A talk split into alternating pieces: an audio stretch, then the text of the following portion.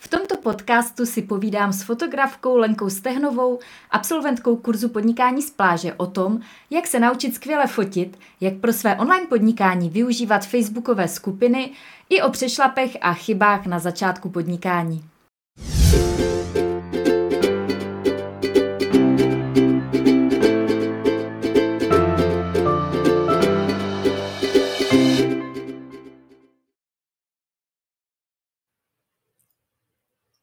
Krásný den, je tady čtvrtek a s ním další díl seriálu Plážovníci a další inspirativní rozhovor, ve kterém si poslechneme příběh ženy, mámy 2 dětí, online podnikatelky a fotografky. Zabrousíme dneska do tématu facebookových skupin, kampaní, přešlapu v začátcích podnikání a mám připravené i otázky přímo k tématu dnešního hosta, kterým je focení a úprava fotek. A než přivítám ve vysílání i našeho hosta, tak já se ve stručnosti představím. Moje jméno je Stáňa Stiborová, jsem autorkou projektu Podnikání z pláže, stejnojmenné knihy a kurzu, ve kterém dávám lidem srozumitelné a funkční návody pro jejich online podnikání a zároveň je jemně vedu do hloubek jejich duše k objevení toho, kdo jsou, aby pak svými dary mohli obohacovat tento svět. Podnikání z pláže spočívá v tom, že máte nějaké zkušenosti, znalosti, dovednosti a ty vložíte do nějakého digitálního produktu, který může být e-book, online kurz nebo něco podobného a to potom na internetu prodáváte a využíváte k tomu možnosti, které dnešní doba nabízí. Můžete to dělat odkudkoliv na světě, třeba z té pláže nebo z jakéhokoliv jiného místa, které máte rádi. Takže pojďme na to. Já přivítám v našem vysílání našeho hosta, ženu, která miluje focení, Lenku Stehnovou. Ahoj, Lenko. Ahoj Stáni, ahoj všichni. Lenko, prosím tě, představ se na začátek našim dnešním divákům. Tak já vás moc zdravím předně a děkuju za pozvání, strašně jsem se těšila na tohleto vysílání. No, moje jméno je teda Lenka Stehnová a jsem rodinná a svatební fotografka, jsem autorka projektu milujifoceni.cz, díky kterému pomáhám začínajícím fotografům zdokonalovat se v tomhle krásném oboru.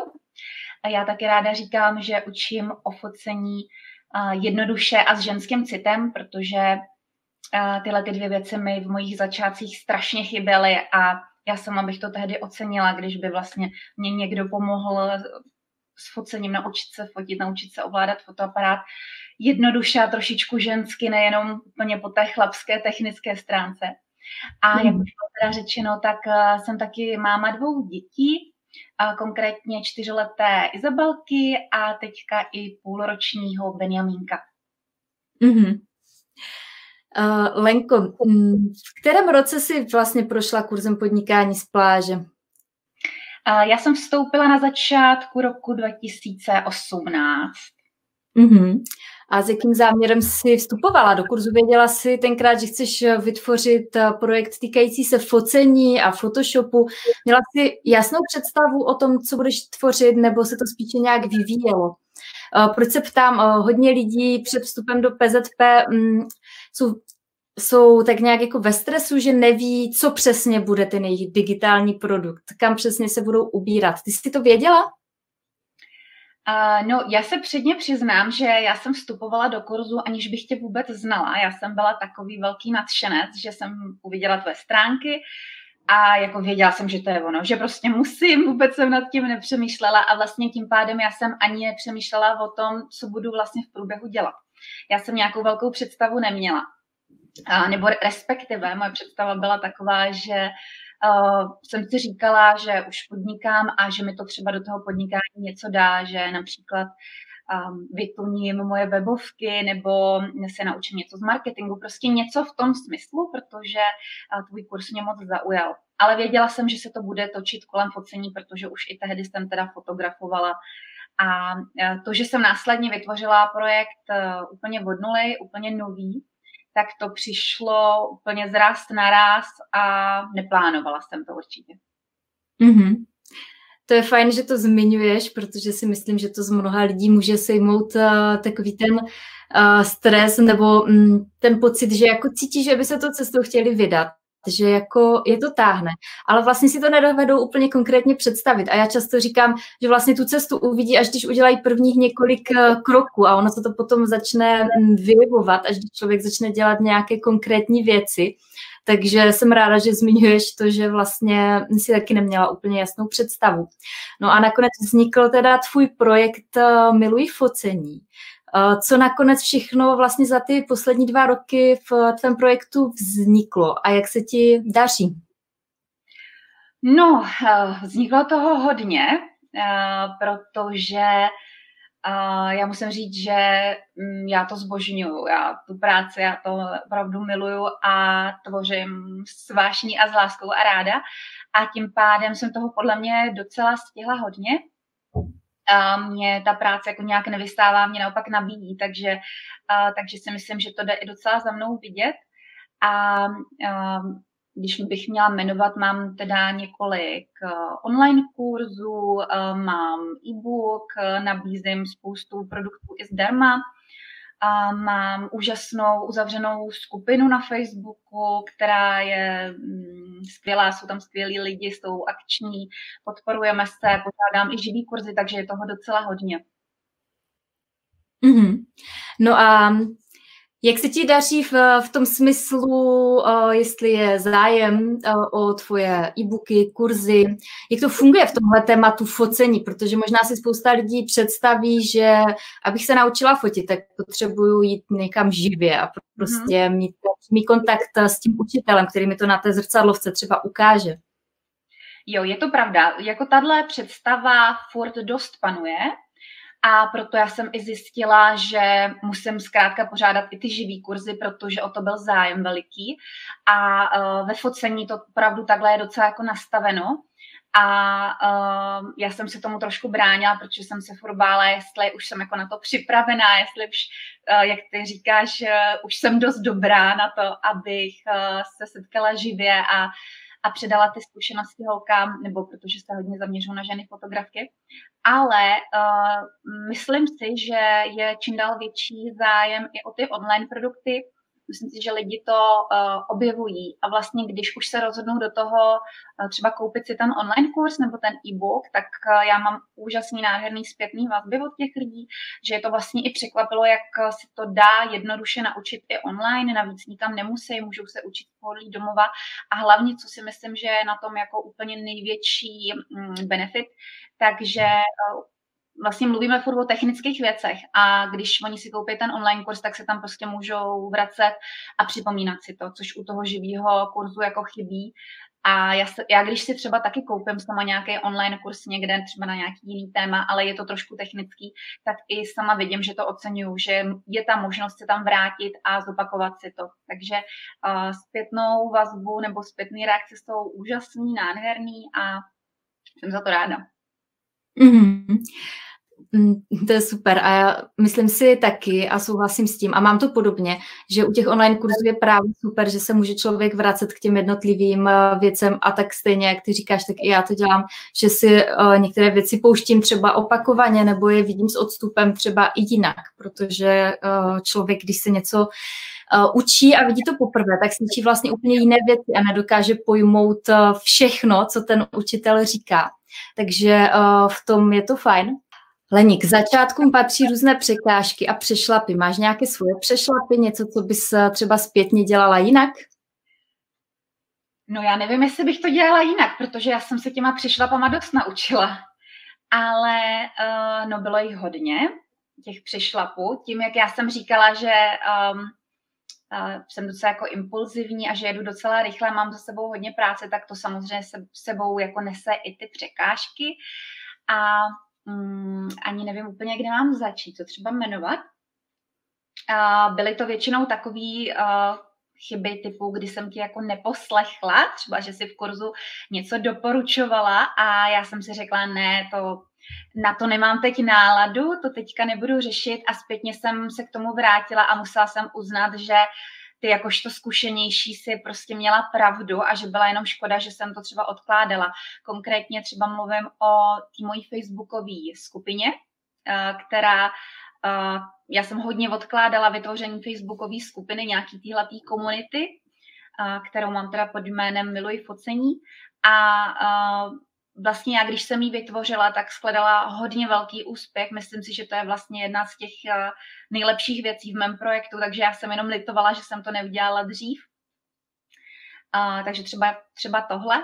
A nebo když bych měla jít jako zase do takových víc prodejních věcí, tak jsem si zažila docela, nechci říkat peklo, to určitě ne, ale docela stres, když jsem tvořila třeba nějaké první kampaně takhle online formou, když jsem spouštěla na trh svůj první online kurz a tam jsem udělala docela hodně chyb. Třeba jsem zapla facebookovou reklamu, měla jsem nějaký rozpočet a chtěla jsem do toho dát hodně peněz. Já jsem se chystala, že bude to velká kampaň a chtěla jsem do toho dát třeba 10-15 tisíc.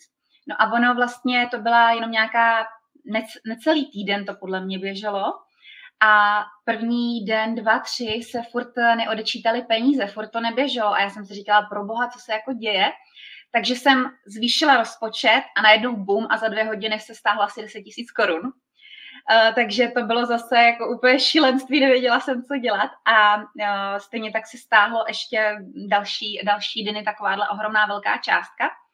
A musím i říct, že ve výsledku ta kampaně jako dopadla dobře, neskončila jsem v mínusu, ale tím, že to byl vlastně docela drahý produkt, byl to můj nejdražší produkt, byl to online kurz, jak upravovat fotky ve Photoshopu, který já prodávám za necelý 4 000, tak vlastně jsem i zjistila, že na prodej na Facebooku tohle úplně není dobrý, takhle velká drahá věc. Takže celkově to jsem se hodně potrápila, musím říct, a nedopadlo to nějak tragicky, ale byla to docela velká škola. Mm-hmm. Mm-hmm. Ty jsi zmiňovala tvoji komunitu, skupinu na Facebooku. Já jsem si všimla, že ta tvoje skupina je poměrně aktivní a je v ní hodně nových příspěvků. Jak teda vlastně funguje? V čem je přínos pro její členy? Stejně jako si říkala, že fotografové rádi vyhledávají vlastně ty živé kurzy, tak si myslím, že je docela běžné, že se zapojí do těch právě fotografických skupin. A proto si myslím, že to je takový základ, že opravdu docela dobrý téma pro tu skupinu je fotografování. Tam lidi mají potřebu sdílet své fotky, nechat si psát kritiku, co vylepšit, radit se o technice, takže ono to víceméně funguje dost samo i beze mě. Já tam samozřejmě nějakým způsobem se snažím přispívat, pomáhat a vždycky jednou za 2 týdny vyhlašuju určité fototéma. Teďka třeba nám končí téma vody, focení vody, takže vždycky jako děláme i takovýhle věci, ale jede to docela krásně samo. Tam je opravdu desítky příspěvků za den a i se mi každý den hlásí desítky nových lidí, kteří se chtějí připojit. No, takže tohle je fajn. Mm-hmm, to je super. Někdo se tady ptá, čeho se konkrétně bála při založení skupiny, nebo proč si to tak dlouho odkládala? No, já jsem se tam bála toho, že tam už ta komunikace mezi vlastně mnou a těmi lidmi, že už tam bude taková víc jako, jak to říct, no už budu muset hodně jako komunikovat, odpovídat. A já jsem se bála, že něco třeba nezvládnu, že přece jenom po technické stránce, že nezvládnu odpovědět, nebo aby něco v tomhle stylu. Přece jenom když vytvořím online kurz, tak je jako hotovej a já si ho předám dopředu a takhle ho předám, ale tady už je potřeba komunikovat vzájemně, takže jsem se trošku bála. Asi něco podobného i jako u těch živých kurzů, taky jsem se bála setkat se naživo s těma lidma, jestli vlastně splním ty očekávání. A nakonec se ukázalo, že je úplně v pohodě, úplně skvěle, takže úplně zbytečný obavy samozřejmě, no. Ale tak prostě. Jasně. Většinou to, čeho se bojíme, tak se ve finále nestane, ale patří to asi ke každému kroku do neznáma, nebo když děláme něco nového. Já jsem skupinu taky asi poměrně dlouho odsouvala. Podobně jako ty si říkala, že jsi se říkala, proč si ji nezaložila jako hned tu skupinu, tak já jsem to třeba takhle měla s Instagramem. Já jsem prvních 6 let se věnovala jenom Facebooku, jenom facebookové stránce a vlastně Instagram jsem si založila až mnohem později a taky si říkám, tyjo, proč jsem si ho nezaložila, ale to prostě patří k té cestě. A vlastně člověk se učí po cestě a samozřejmě zpětně vidí ty chyby, může je sdílet s jinýma, ale v tu chvíli to mělo smysl, tak jak to bylo, že? Já se ti chci zeptat ještě k té skupině. Jak tu skupinu využíváš po marketingové stránce? Já tam... Je to takový na tenkém ledě, protože já tam úplně nechci prodávat, jako aby to byl úplně nějaký brutální přímý prodej, protože vidím, že ti lidé tam jsou často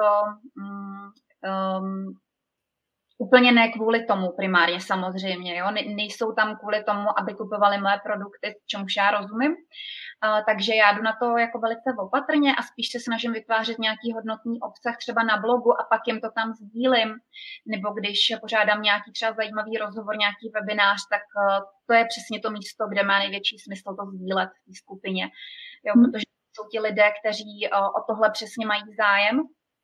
Takže pro mě, nebo samozřejmě, když pořádám nějakou zajímavou kampaň a nějakou výhodnou akci na moje produkty, tak tam to taky sdílím, takže takhle. Mm-hmm. A funguje to? Já si myslím, že jo, že tam jsou opravdu ty lidi, kteří tohle zajímá, že o tom mají zájem a že je to vlastně ta moje úplně primární cílová skupina tam, takže jo. Mm-hmm. Pokud bys měla dát nějakou jednu konkrétní radu k vedení uzavřené Facebook skupiny dalším plážovníkům, tak jaká by to byla? Mně se docela osvědčuje, když tam organizovaně něco vytvářím a snažím se dovést ty lidi k akci. To znamená třeba to fototéma. Přímo vyhlásím, že teďka 2 týdny budeme něco fotit, s tím, že výsledkem samozřejmě je hlavně to, aby my jsme si to zkusili a že na závěr já vyhlásím třeba ty nejlepší fotografie a vidím, že když já dám nějaký pokyn k akci, tak to funguje krásně. Nebo když vymyslím třeba nějakou anketu, kde se pobavíme, jaká technika nebo jaká značka pro lidi je nejlepší, takže být aktivní v tomhletom a co je teda skvělý v té mojí skupině, že často jsou tam lidi, kteří vlastně tohleto přebírají za mě, že oni tvořejí ten hodnotný obsah taky, že taky dělají ty ankety, taky dávají dotazy, jo, je to po této stránce je to skvělý, že tam mám aktivní lidi. Mm-hmm. Takhle to ve skupinách jsme v zkušenosti často funguje, že vlastně se tam vytvoří nějaká komunita, která si už pak radí navzájem a vlastně vytváří ten obsah té skupiny, pro který tam pak ti další členové rádi chodí. Někdo se nás tady ještě ptá, zajímalo by mě, jak jste získávali lidi do skupiny. Tak děláš ty něco pro to, aby se lidé dostali do tvé skupiny nebo aby o tvé facebookové skupině věděli?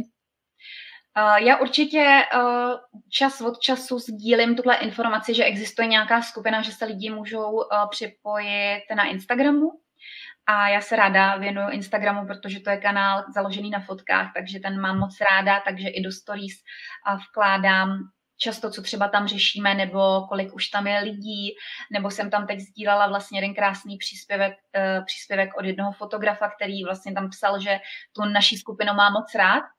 Takže tímhletím stylem já se tam snažím ty lidi dostávat, ale já musím říct, že zrovna tohle je jedna z mála věcí, kde mi to funguje samo od sebe. Určitě to nemůžu říct o spoustě jiných dalších, ale tady se moc snažit nemusím a ty lidi mi tam prostě přirozeně přibývají. Popravdě úplně nevím, čím to je, jestli to je třeba tím názvem skupiny, nevím, no, ale moc se nemusím snažit. Mm-hmm. Určitě to může být i vhodně zvoleným názvem, i tématem. Já musím říct, že taky velká část lidí mi přibývá do skupiny sama a další samozřejmě skrze nějakou jako moji aktivitu, to znamená odkazy, ať už na fanpage, na Instagramu, ve stories, na blogu. Prostě člověk může ten odkaz dát všude, kde je nějaký hodnotný obsah a zároveň pokud v té skupině tvoří nějaký hodnotný obsah, tak já třeba, když vím, že tohle vysílání dělám ve skupině, tak na něho odkážu a tím vlastně motivuju lidi, aby se přidali do té skupiny. Takže jsou různé způsoby. No, Je pravda, že já to taky vlastně sdílím. I u těch třeba, když mám nějaký produkt zdarma, tak tam mám tu informaci, že existuje nějaká skupina, ať se lidi připojí. A nebo třeba i když mám ty svoje online kurzy, tak taky si myslím, že má smysl, aby ti lidé, kteří fotí a jsou v mém kurzu, tak aby se připojili do skupiny a nahráli tam aktivně nějak fotky a podobně. Jo. Mm-hmm. Někdo se tady ještě ptá, tady je hodně dotazů na skupinu dneska, že jak se skupinkou zacházet úplně na začátku, když je tam ještě pár lidí. Ještě jsem nepřišla na to, jak je chytit, je otázka. No, já osobně si myslím, že je fajn do té skupiny na začátku přitáhnout co největší množství lidí právě sdílením přes všechny možné kanály a zároveň už, i když je tam málo lidí, tak se chovat tak, jako kdyby tam těch lidí bylo hodně. To znamená už od začátku sdílet opravdu hodnotný obsah, hodnotné informace, tak aby tam ti lidi byli dál rádi a třeba doporučili tu skupinu dalším svým kamarádkám, kamarádům a podobně. Chceš k tomu něco říct, Leni? Já si taky myslím, to, co jsi řekla, já jako asi jsem úplně svoje chování nezměnila za tu dobu, i když tam bylo na začátku méně lidí, než je teď. A je pravda, že já jsem vypustila tu skupinu do světa, už když jsem třeba měla nějakou e-mailovou databázi, tak já jsem tam měla moment, kdy vlastně se pak přihlásilo najednou těch lidí docela hodně.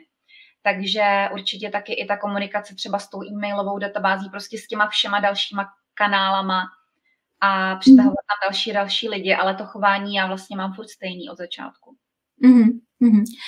Chci se tě ještě zeptat, je nějaká technika online marketingu, kterou pro sebe považuješ za nejzásadnější nebo za nejvíce funkční? Je nějaká taková jedna věc? Nevím, jestli úplně jenom jednu bych vybrala, ale co mě napadá jako první.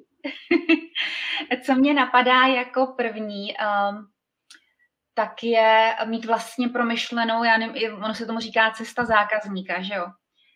Že vlastně mít nějaký třeba skvělý produkt zdarma, o který je zájem. U mě to právě nebylo vůbec třeba na první pokus, než jsem vytvořila hodnotný nějaký materiál zdarma. Já jsem nejdřív měla nějaký e-book focení mobilem, který dneska jsem ho zrovna sdílela i na Instagramu a který sice na stránkách furt mám, ale nepovažuji ho vůbec za důležitý pro fotografii. Takže pak ještě následovaly nějaké další produkty zdarma a teďka aktuálně tam mám docela populární fototrénink, týdenní e-mailový fototrénink, který sklidil docela úspěch. A na základě toho už i v tom fototréninku já informuji ty lidi, že existuje nějaký e-book, právě nějaká ta fotokomunita, sociální sítě, takže mít jako promyšlenou nějakou tu cestičku od úplně toho začátku, kdy ten člověk mě objeví, až potom po první produkt, který je pro ty začátečníky, následně trošku komplikovanější téma v dalším produktu a takhle prostě dál a dál, což samozřejmě chce to čas, taky jsem to neměla ze dne na den, ale teďka vidím, že tohle to má podle mě hodně smysl. Určitě to má smysl, protože vlastně nejtěžší je, aby si od tebe klient koupil něco poprvé. V okamžiku, když si koupí něco poprvé, tak lidé, když jsou spokojeni, tak samozřejmě rádi nakupují další a další věci a rádi se vzdělávají dále. Ale samozřejmě ten první kontakt je takový nejsložitější, takže určitě je to dobrá strategie mít těch produktů více a takhle je provázet, tak jak vlastně ty říkáš. A ptá se někdo, jak se jmenuje tvoje skupina. Jmenuje se to Milujeme focení? Miluji focení. Mhm. A taky můžeš potom nasdílet samozřejmě do komentářů pod tenhle dotaz. A ještě tady jedna zajímavá otázka k vedení těch skupin. Co když ten obsah ke sdílení není nekonečný? Co sdílet v takovém případě? Máte nějaký nápad? To je asi myšleno jako i kde hledat inspiraci na sdílení do těch skupin. Kde ty hledáš, Lenko, inspiraci na sdílení ve své skupině? Jak tě vlastně ty věci napadají? No, mě spíš opačný problém. Já mám milion nápadů, co bych chtěla zrealizovat a málo času. Ale ta inspirace mi úžasně přichází třeba právě od těch lidí. Podle mě je skvělý se jich tam zeptat, o co by měli zájem. To je úplně nejjednodušší a často mě překvapí, co oni sami tam navrhnou, že třeba jako často to jsou opravdu věcný, super jako názory nebo náměty. Takže to je podle mě určitě skvělý, co je osobně by zajímalo. A nebo je fajn se inspirovat, já se inspiruju na Instagramu, sleduju spoustu třeba fotografů a když vidím, že někdo má nějaký zajímavý příspěvek s nějakým komentářem, který mě zaujme samotnou, tak na to třeba sama vytvořím třeba nějaký článek nebo něco. Mhm. Super.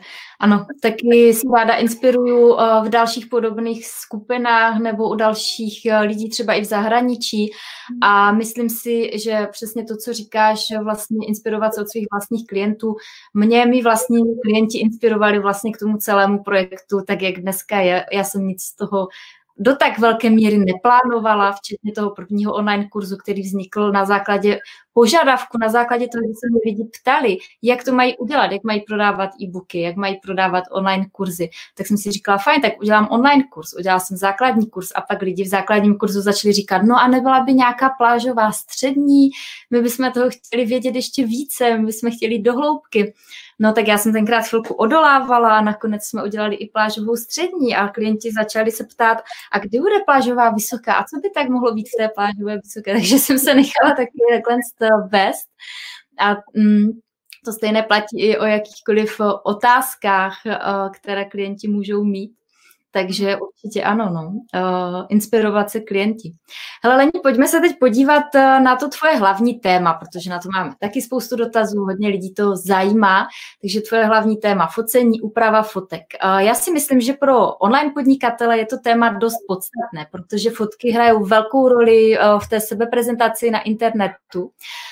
Protože na internetu vlastně můžeme komunikovat hlavně skrze text, fotky a video a všechny tyhle tři věci utvářejí ten dojem o nás, nějaké sympatie a vztah čtenáře k nám, což je jeden ze základních kamenů úspěšného online podnikání.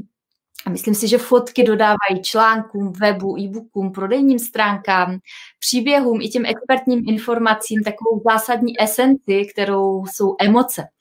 Vlastně vyvolávají emoce ve čtenářovi na druhé straně.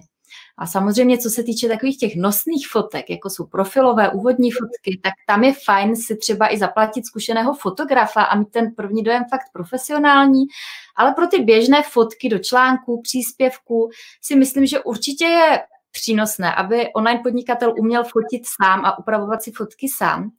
A já rozhodně třeba lidem doporučuji, aby používali svoje vlastní fotky, i když jsou třeba méně dokonalé, ale jsou autentické a vlastně vyjadřují, kdo je ten člověk na té druhé straně. A ta moje cesta k fotkám, které dneska bych řekla, už jsou docela hezké a použitelné a vyjadřují nějaké emoce a příběh, tak ta cesta byla poměrně dlouhá a určitě jako ze začátku mi to úplně nešlo a myslím si, že jako tím, jak jsem to jako nevzdala a fotila, tak jsem se to nějak aspoň trochu naučila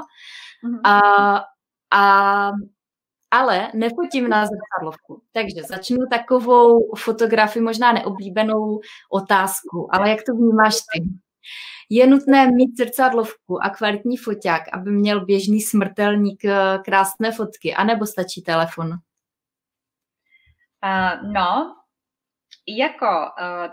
Tato otázka by se dala hlouběji rozebrat. Protože jsem tušila, že se na to budeš ptát, já jsem schválně dala i dneska taky na Instagram anketu a je zajímavý, že lidi tuhle problematiku vnímají tak 50/50, jo, vyšlo to hodně prostě, že jedni prostě tvrdí, že na mobil jdou vytvořit špičkové fotky a druzí zase tvrdí, že je potřeba ten drahej foťák.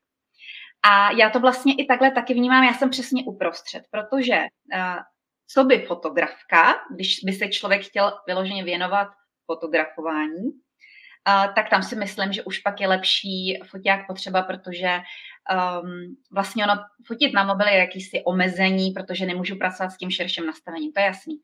Ale pro normální lidi, když to tak řeknu, pro rodinné fotky, pro prezentaci přesně třeba svého podnikání a podobně, si myslím, že zrovna ten foťák není vůbec důležitý a stačí lepší telefon anebo třeba nějaký lepší kompakt, normálně nějaký digitální foťák, protože přece jenom ta doba jde neuvěřitelně dopředu a já ještě před pár lety jsem tvrdila, že na ten mobil se jako nedá vytvořit moc jako úplně kvalitní fotka a za pár let se tohle to úplně změnilo a myslím si, že se dá vytvořit vlastně i jako parádní, úžasná reprezentativní fotografie. Ale co vnímám spíš jako důležitější a co je podle mě škoda, že se spoustu lidí nezajímá ani o nějaký úplně základy toho focení. Ono to není nic těžkého, ono se dá naučit vlastně úplně nějakých pár pravidel, základy o světle třeba, který je světle úplně nejdůležitější, nebo o nějaký základy o kompozici. Zrovna teda taky, jak jsem zmiňovala, ten e-book Focení mobilem, který já mám na svých stránkách ke stažení zdarma, tak tam si myslím, že ty základy jsou shrnutý a když by se jimi člověk řídil, tak to úplně stačí. Když bych měla třeba jmenovat konkrétní typy, tak když se člověk fotí sám nebo fotí jiný lidi, jsou prostě nějaký lidi na té fotce, tak nikdy nefotit z podhledu, vždycky fotit z úrovně očí a nebo mírně z nadhledu, ale prostě nikdy ne ze spodu a dělá to furt strašně moc lidí, protože když se fotí ze spodu, tak tam přibude na fotce zbytečný podbradek, celkově ta postava je ze spoda široká, není to hezký, takže prostě z úrovně očí a nebo z mírného nadhledu. A nebo co se týče toho světla, tak vždycky doporučuju holkám, podnikatelkám, ať fotí nebo třeba i natáčí, týká se to i natáčení videí, oni ty pravidla jsou hodně podobný, někde v blízkosti hezkého denního světla. Co tím myslím? Někde blízko okna, ale pozor, nesmí jít zvenku třeba úplně ostrý letní sluníčko a dopadat mi přímo na tvář, to samozřejmě by bylo to ostrý stíny v obličeji, taky by to nebylo hezký, takže někde, kde je hodně světla, je denní světlo rozhodně netvoří, je to někdy večer, kdy je tma a už vůbec nezapínat nějaký žárovkový, zářivkový světla, protože to taky na kráse nepřidá, ale prostě za dostatku přirozeného denního světla. A myslím si, že když člověk bude používat takovýhle jednoduchý základy, tak vlastně ty výsledky je relativně hezký a použitelný a reprezentativní. Mhm.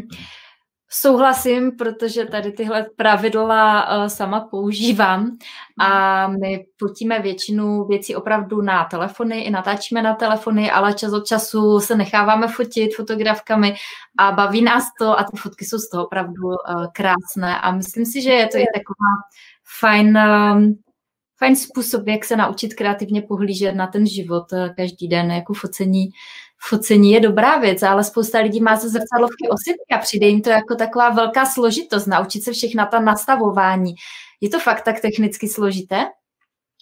No, jako je to docela složitý, si myslím, pro nás ženy a ze začátku si myslím, že bojuje každý.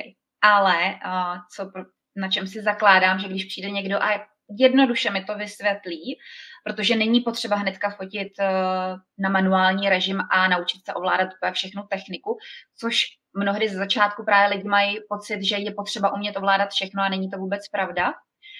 Takže myslím si, že dá se to naučit i jednoduše. Opravdu mám to ověřený, že jde to i jednoduše. Mm-hmm. A napadá mě k tomu ještě otázka, jak moc je to pak o technice a jak moc je to o něčem jiném a o čem. Vlastně něco už jsi zmínila, určitě světlo, kompozice, ještě něco dalšího, co dělá dobrou fotku? Ono asi by se dalo jmenovat třeba dalších 50 věcí. Určitě nějaká připravenost, třeba já si často třeba vymýšlím pro focení s dcerou nebo se synem fakt nějaký nápad v hlavě, že to často není jenom momentka. Ty momentky právě fotím často na mobil, protože bych nestihla běžet pro tu zrcadlovku.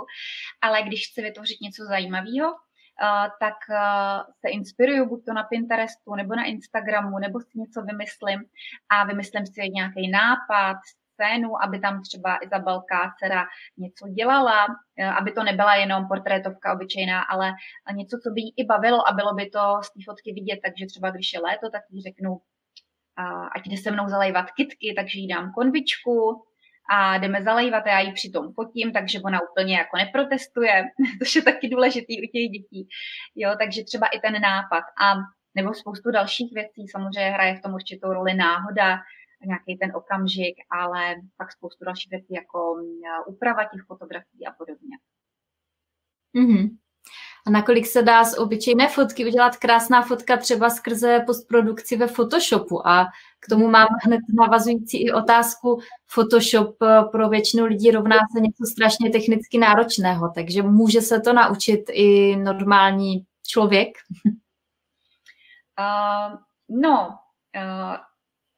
Jako základem vždycky má být dobrá fotka a ta se upravuje úžasně, krásně sama od sebe a dá se z ní kouzlit. Velice často se teda dá upravit i docela špatná fotka, ale není to úplně dobrý základ, jako základní stavební kámen, na čem stavět. Takže i pak ta úprava je taková krkolomná, nic moc, nejdou tam ty věci upravovat úplně dobře na špatný fotce, ale jako někdy se to dá, někdy třeba už úplně ne, něco se nedá zachránit.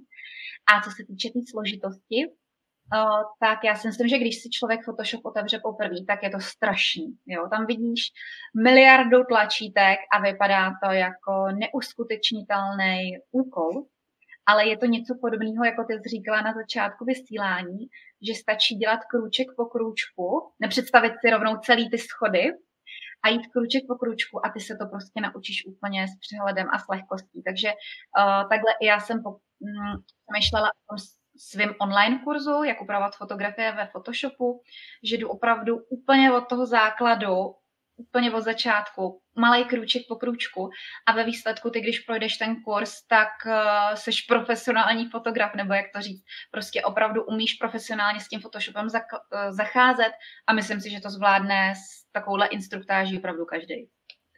Mm-hmm. A co si myslíš třeba o aplikacích na úpravy fotek? Používáš nějakou? Používám zase v rámci spíš jako svých rodinných fotek nebo i v rámci stories na Instagramu a podobně, když úplně nemám čas každou fotku hnedka přetahovat do počítače a otevírat ve Photoshopu. Ne všechny aplikace jsou podle mě dobrý a vždycky tam taky upozorňuju na to, že třeba co se týče teďka těch oblíbených filtrů, tak ne každý filtr se k fotce hodí a je potřeba o tom trošku přemýšlet. Třeba když mám mimínko nebo nějakou něžnou fotku, kde jsou děti, tak takhle o tom přemýšlet, že by bylo dobré použít nějaký jemný filtr, nějaký něžný, jemný, decentní. Naopak, když budu mít třeba zase fotky architektury, tak tam můžu se pustit do něčeho takového ostřejšího, jo, to třeba ještě potrhne ty linie. Takže opatrně, ale určitě aplikace jsou dobrá věc a já třeba mám moc ráda aplikaci Polar. Mm-hmm. Mm-hmm. Někteří lidi mají pocit, že bude snadnější ty fotky pro online podnikání třeba stáhnout z fotobanky a já si třeba zase myslím, že lepší je používat vlastní fotky, že tam je více jako ta autenticita a lidskost a snadněji se člověk propojí s tím člověkem na druhé straně. Ale nevždy jsou ty fotky použitelné a člověk se to musí naučit. Takže co myslíš, co je takové jako základní pro to, aby se člověk naučil fotit? Jak začít s tím? Jako fotobanky jsou podle mě taky dobrá věc, protože ne všechno jsme schopni si odfotit sami, to je jasný. A já občas si taky někde stáhnu z fotobank něco, co třeba běžně nefotím, anebo úplně na to nemám prostor, ale vždycky je určitě super mít nějaký autentický obsah. A jak jsme se bavili, myslím si, že začít u klasického mobilu nebo kompaktu a pomalinku postupně začít zjišťovat nějaké základní prototypy, o tom světle, o té kompozici.